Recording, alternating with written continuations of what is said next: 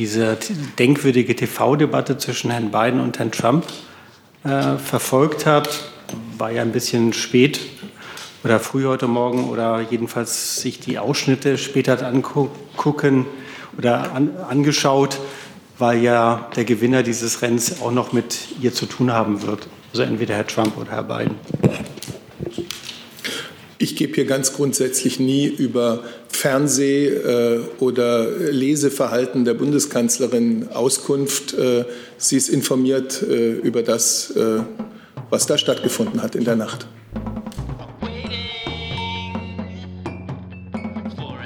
Bundespressekonferenz.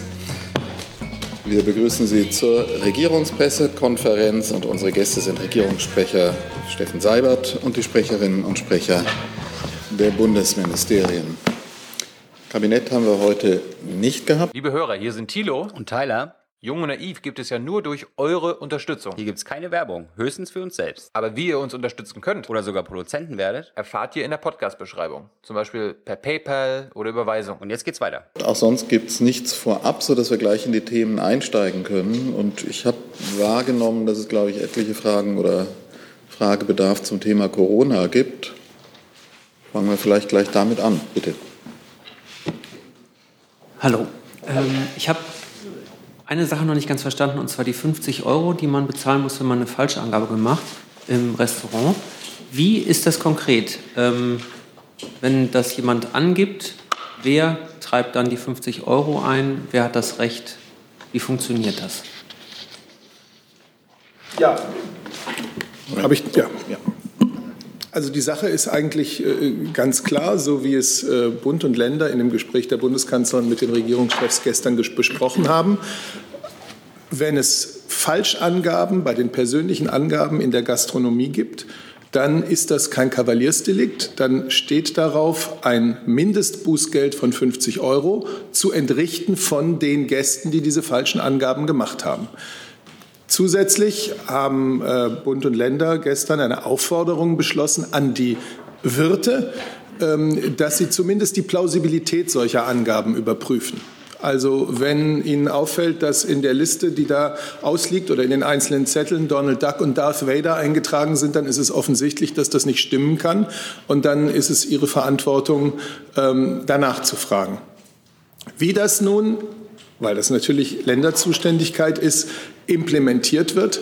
Das wird äh, tatsächlich in den Bundesländern geregelt werden müssen und das kann ich Ihnen jetzt hier auch nicht äh, beantworten. Ich glaube, das Wichtige gestern war die gemeinsame Haltung von Bund und Ländern dazu, dass das etwas ist, was die Menschen wirklich ernst nehmen müssen, weil es der Nachverfolgung von Infektionsketten dient und der Unterbrechung von Infektionsketten.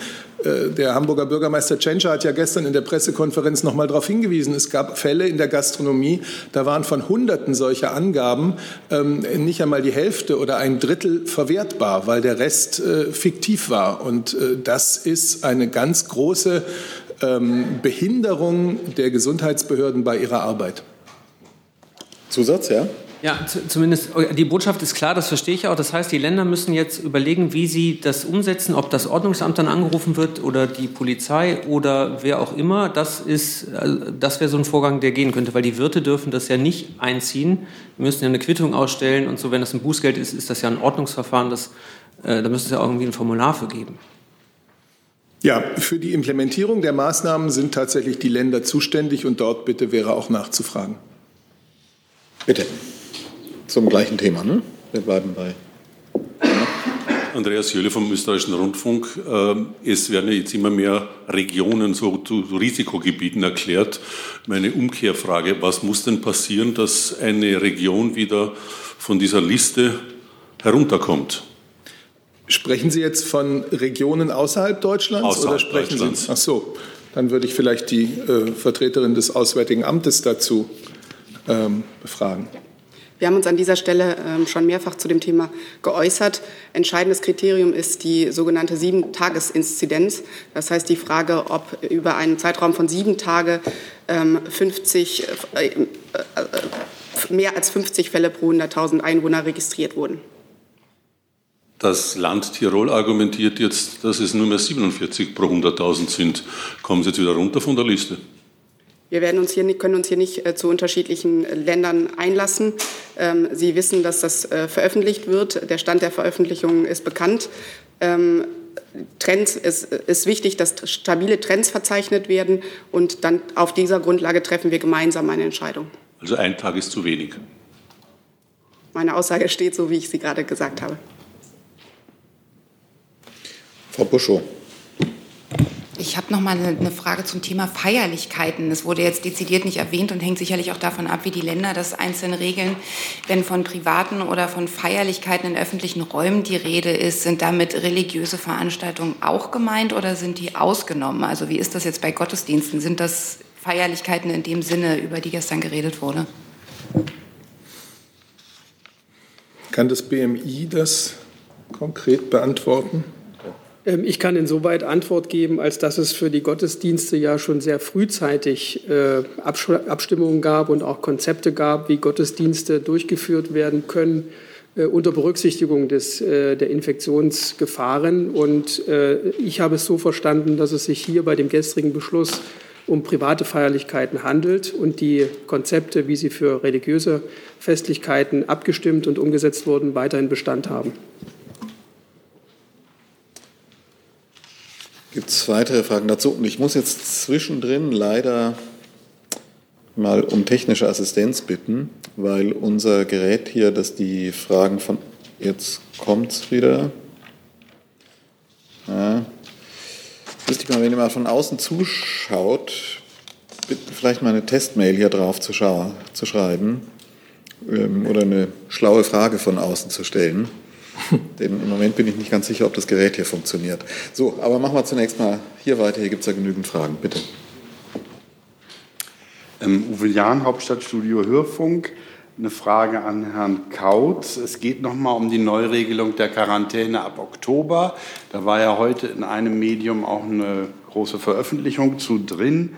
Ähm, wer übernimmt die Lohnfortzahlung für die fünf obligatorischen Quarantänetage nach der Rückkehr aus einem Quarantänegebiet. Verstehe ich das richtig, dass der betroffene Reisende das dafür aufkommt? Also, ähm, wenn Sie meinen, äh, nach Inkrafttreten der Quarantäneordnung, ähm, dann wird das äh, der Betroffene selbst übernehmen müssen. Ähm, das entspricht dem Beschluss, äh, dem MPK-Beschluss von Ende August, ähm, denen da heißt es drin, äh, Bund und Länder, das hat, glaube ich, auch die Bild-Zeitung zitiert, Bund und Länder streben kurzfristig eine Rechtsänderung mit dem Ziel an, dass bundeseinheitlich eine Entschädigung für den Einkommensausfall dann nicht gewährt wird, wenn eine Quarantäne aufgrund einer vermeidbaren Reise in ein bei Reiseantritt ausgewiesenes Risikogebiet erforderlich wird. Ähm, dieser Beschluss wird umgesetzt. Äh, wir arbeiten an einer Gesetzesänderung. Das betrifft den Paragraphen 56 äh, Infektionsschutzgesetz. Der muss entsprechend geändert werden.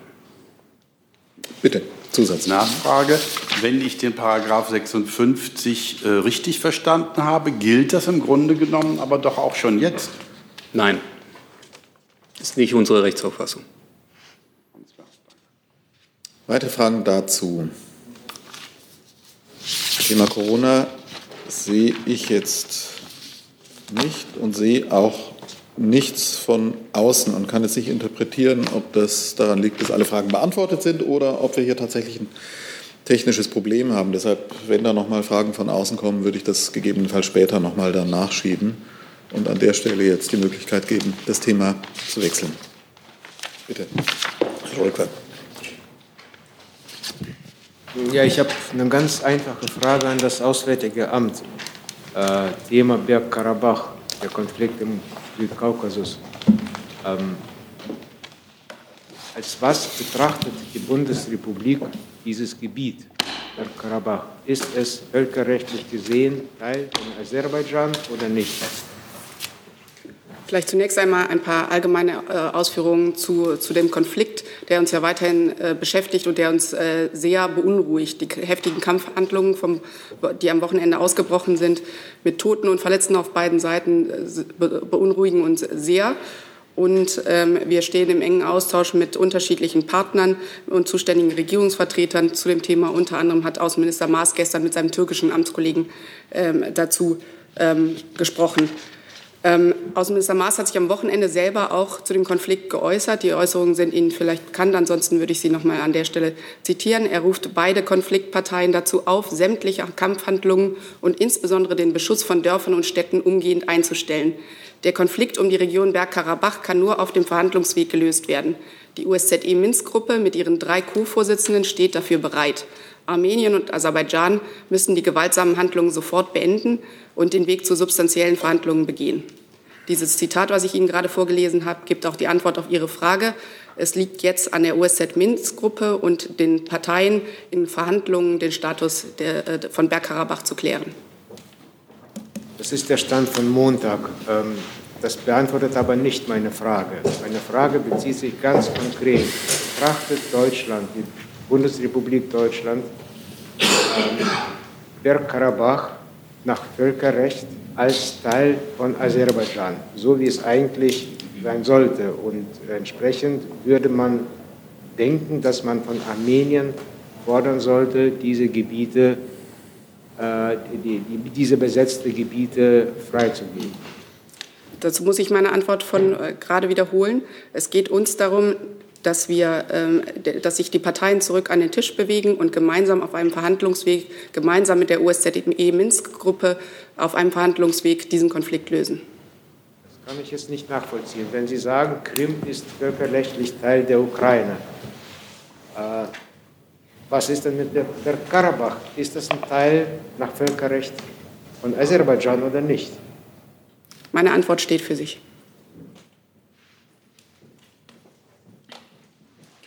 Weitere Fragen zum Thema Kaukasus, Bergkarabach-Konflikt?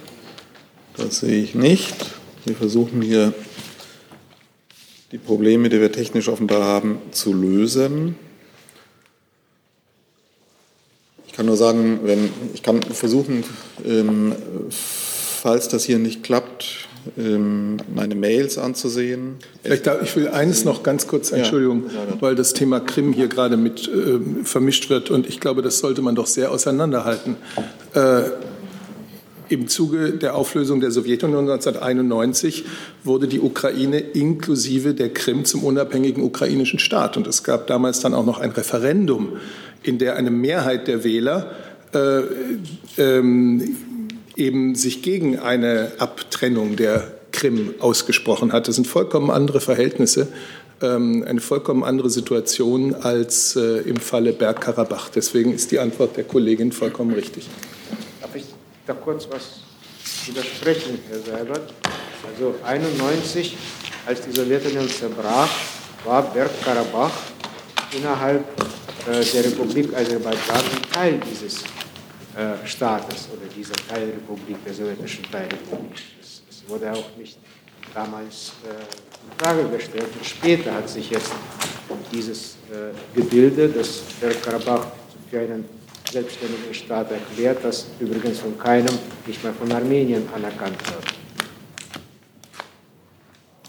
Ich glaube, wir haben an vielen Beispielen hier schon äh, gelernt, dass es immer sinnvoll ist, jeden Konflikt in sich selbst zu beurteilen und nicht Parallelen zu ziehen, die am Ende, und das wollte ich hier gerade darstellen, immer Vergleiche zu ziehen, die am Ende immer hinken. Dem Wechsel so, jetzt kommen auch die Fragen von außen rein. Danke, Susanne Broska.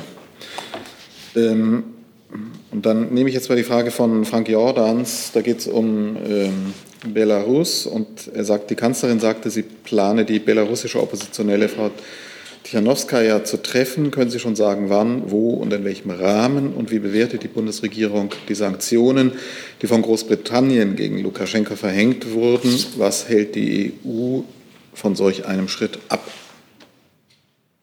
Ja, die Bundeskanzlerin ist ja heute in ihrer äh, Rede in der Generaldebatte im Bundestag auch darauf eingegangen, hat äh, erst einmal ausgedrückt ihre Bewunderung für den Mut der vielen äh, friedlichen Demonstranten in Belarus, insbesondere der vielen Frauen, die dort auf der Straße sind, tagtäglich äh, gegen die nackte Gewalt, die äh, der Staat ihnen entgegenhält. Ähm, und sie hat angekündigt, sie wird sich demnächst mit der oppositionellen Frau Tichanowskaja treffen. Und wir werden äh, wie üblich am Freitag die Termine und Einzelheiten dazu bekannt geben. Ähm, zu der Frage der äh, Sanktionierung kann ich nur das sagen, was wir immer gesagt haben. Es ist unser fester Wille, ähm, in Europa mit den europäischen Partnern äh, darauf hinzuwirken, dass Sanktionen tatsächlich äh, beschlossen werden und dann auch in Kraft treten. Wir bedauern, dass das bisher noch nicht möglich war, aber es bleibt unser Ziel, dass solche restriktiven Maßnahmen äh, ergriffen werden. Und dazu setzen wir den sehr intensiven Austausch mit unseren europäischen Partnern fort. Die Zielsetzung ist also mit der äh, der Briten beispielsweise durchaus vergleichbar. Gut, gibt es dazu noch Fragen? Belarus? Das ist nicht der Fall. Dann ist Andres mit einem anderen Thema dran. Ja, Herr Seibert, ich äh, wollte von Ihnen wissen, ob die Kanzlerin eigentlich äh, diese denkwürdige TV-Debatte zwischen Herrn Biden und Herrn Trump äh, verfolgt hat. War ja ein bisschen spät oder früh heute Morgen oder jedenfalls sich die Ausschnitte später angucken oder an, angeschaut, weil ja der Gewinner dieses Rennens auch noch mit ihr zu tun haben wird. Also entweder Herr Trump oder Herr Biden. Ich gebe hier ganz grundsätzlich nie über Fernseh- äh, oder Leseverhalten der Bundeskanzlerin Auskunft. Äh, sie ist informiert äh, über das, was da stattgefunden hat in der Nacht. Aber dazu noch eine Frage. Ja, dazu dann äh, auch die Frage nach diesem sogenannten Duell, das man vielleicht besser als Fiasko bezeichnet, erscheint der Bundesregierung, speziell der Kanzlerin, ähm, ja, dieser wichtigste Sprecher des Hauptverbündeten noch als verlässlicher Partner oder Frau Sasse ist es so, dass längst das AAA äh, andere Fühler ausstreckt, um die transatlantischen Beziehungen weiter zu pflegen, weil es vielleicht mit der Gesamtadministration doch nicht so bestellt ist wie um den amerikanischen Präsidenten. Auch wenn ich nicht Frau Sasse bin, die natürlich gleich dran ist, will ich trotzdem noch einmal sagen, äh, da können Sie jetzt mannigfaltige Versuche anstellen. Sie werden die Bundesregierung, jedenfalls die hier vertretenen äh, Sprecher der Bundesregierung, nicht dazu bringen, in den amerikanischen Wahlkampf einzugreifen, indem wir solche Kommentare abgeben. Dem habe ich nichts hinzuzufügen. Danke. Themenwechsel aus dem Saal. Dann gibt es noch eine Frage von außen. Und zwar äh, Martina Herzog von der DPA fragt an das Bundesjustizministerium. Da müssen wir wechseln. Geht um Rechtsstaatlichkeit.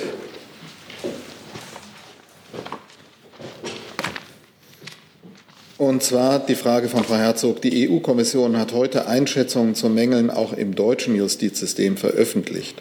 Luft nach oben ist demnach zum Beispiel bei der Digitalisierung und der Unabhängigkeit von Strafverfolgern von politischen Weisungen. Welche Konsequenzen ziehen Sie daraus für Deutschland?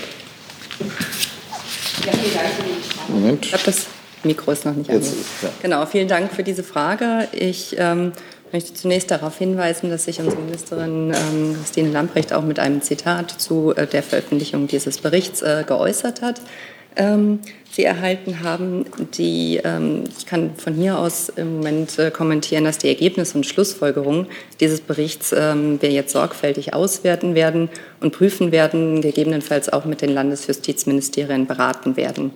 Da das kann ich vielleicht ganz allgemein zu den hier ähm, angesprochenen Punkten noch sagen, dass beispielsweise mit Blick auf die angesprochenen langen Verfahrensdauern darauf hinzuweisen ist, dass das eine Frage ist, die sich auch primär an die Landesjustizministerien richtet. Ähm, der Bund hat äh, in dieser Legislaturperiode mit dem Pakt für den Rechtsstaat schon dafür gesorgt, dass eben 2000 neue Richter- und Staatsanwaltsstellen eben mitfinanziert werden konnten und damit zur wesentlichen Stärkung der Justiz beigetragen. Und da, auch das sind Punkte, die wir ähm, mit den Landesjustizministerien nochmal besprechen werden.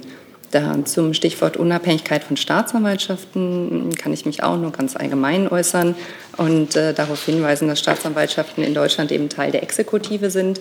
Sie sind aber keine gewöhnlichen Behörden. Das ist wichtig zu betonen. Vor allem unterliegen sie nämlich dem Legalitätsprinzip. Sie müssen, ähm, sie sind dazu verpflichtet, wegen aller verfolgbaren Straftaten eben einzuschreiten und sowohl belastende als auch entlastende Umstände zu ermitteln. Den Staatsanwaltschaften kommt daher eine besonders wichtige Aufgabe in der Rechtspflege zu. Danke. Dann dazu sehe ich keine weiteren Fragen. Dann von außen fragt Petra Sorge von Dow Jones. Geht wahrscheinlich an Herrn Seibert. Wie bewertet die Bundesregierung die Zustimmung des britischen Unterhauses zum umstrittenen Binnenmarktgesetz? Und was bedeutet das für die weiteren Verhandlungen über ein künftiges Abkommen? Ja, ähm, wir verfolgen die Entwicklung in Großbritannien sehr genau, ähm, aber wir kommentieren keine innenpolitischen Entscheidungsprozesse. Und dabei bleibe ich auch heute. Äh, der Vizepräsident der Europäischen Kommission, Herr Sefcovic, hat sich ja zu diesem geplanten Gesetz, als es noch in Planung war, ähm, schon geäußert, nachdem er Gespräche darüber mit der britischen Seite hatte. Und er hatte Großbritannien aufgefordert, aufgefordert dieses Gesetzesvorhaben bis spätestens Ende September, also Ende dieses Monats, zurückzuziehen. Und gleichzeitig hat er auf rechtliche Instrumente zur Streitbeilegung äh, hingewiesen, die es im Austrittsabkommen gibt äh, und die die Europäische Union andernfalls äh, gegebenenfalls nutzen wird. Grundsätzlich kann ich nur wiederholen, was wir hier schon gesagt haben. Großbritannien hat mit der Europäischen Union einen Vertrag abgeschlossen. Und die Europäische Union wird sehr genau darauf achten, dass Großbritannien seine aus diesem Vertrag erwachsenen Verpflichtungen der EU gegenüber auch einhält.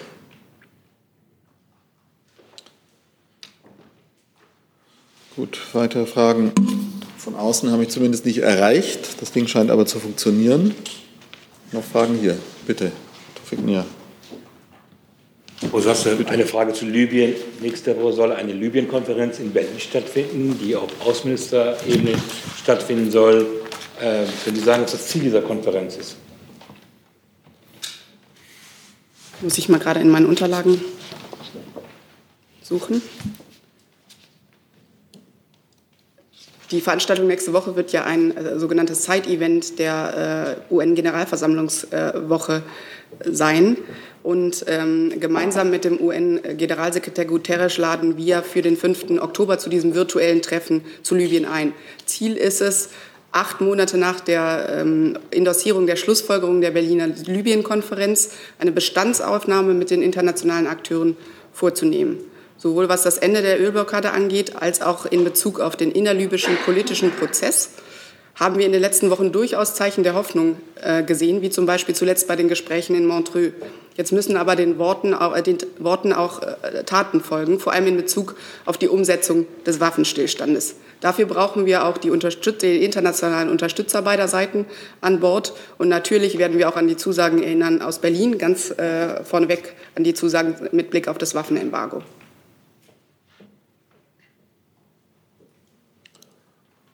Gibt es weitere Fragen?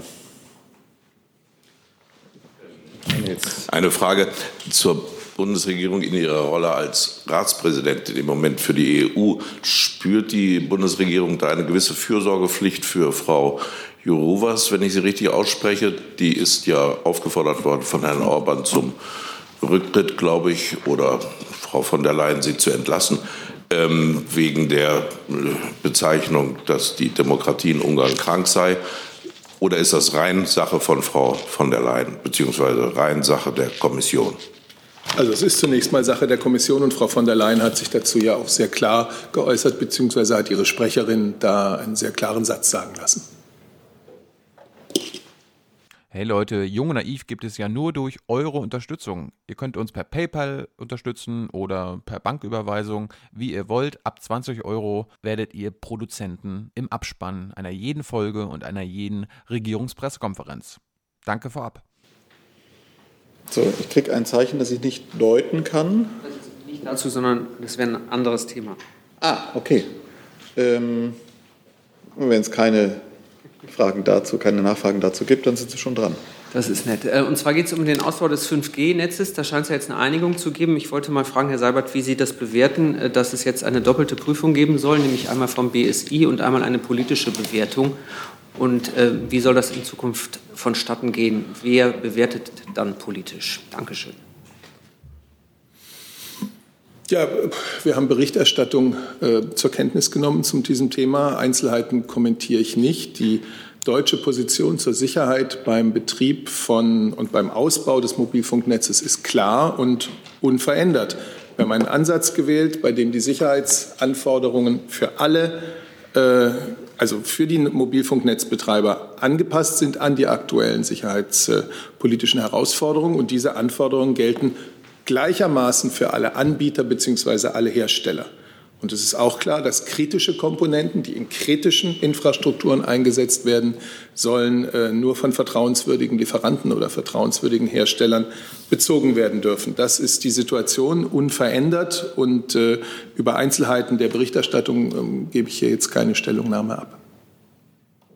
Dann versuche ich es noch mit dem Zusatz, wie vertrauenswürdig ist Huawei als chinesischer Zulieferer? Es bleibt bei meiner Antwort. Die Notwendigkeit, der, die, das, ist das Erfordernis der Vertrauenswürdigkeit gilt für alle, wenn es darum geht, kritische Infrastrukturen zu bestücken. Und alle anderen Sicherheitsanforderungen gelten auch für alle möglichen Bewerber. Weitere Fragen dazu sehe ich nicht. Andere Fragen sehe ich auch nicht. Damit ist diese kurze Regierungspressekonferenz zu Ende. Vielen Dank für Ihren Besuch.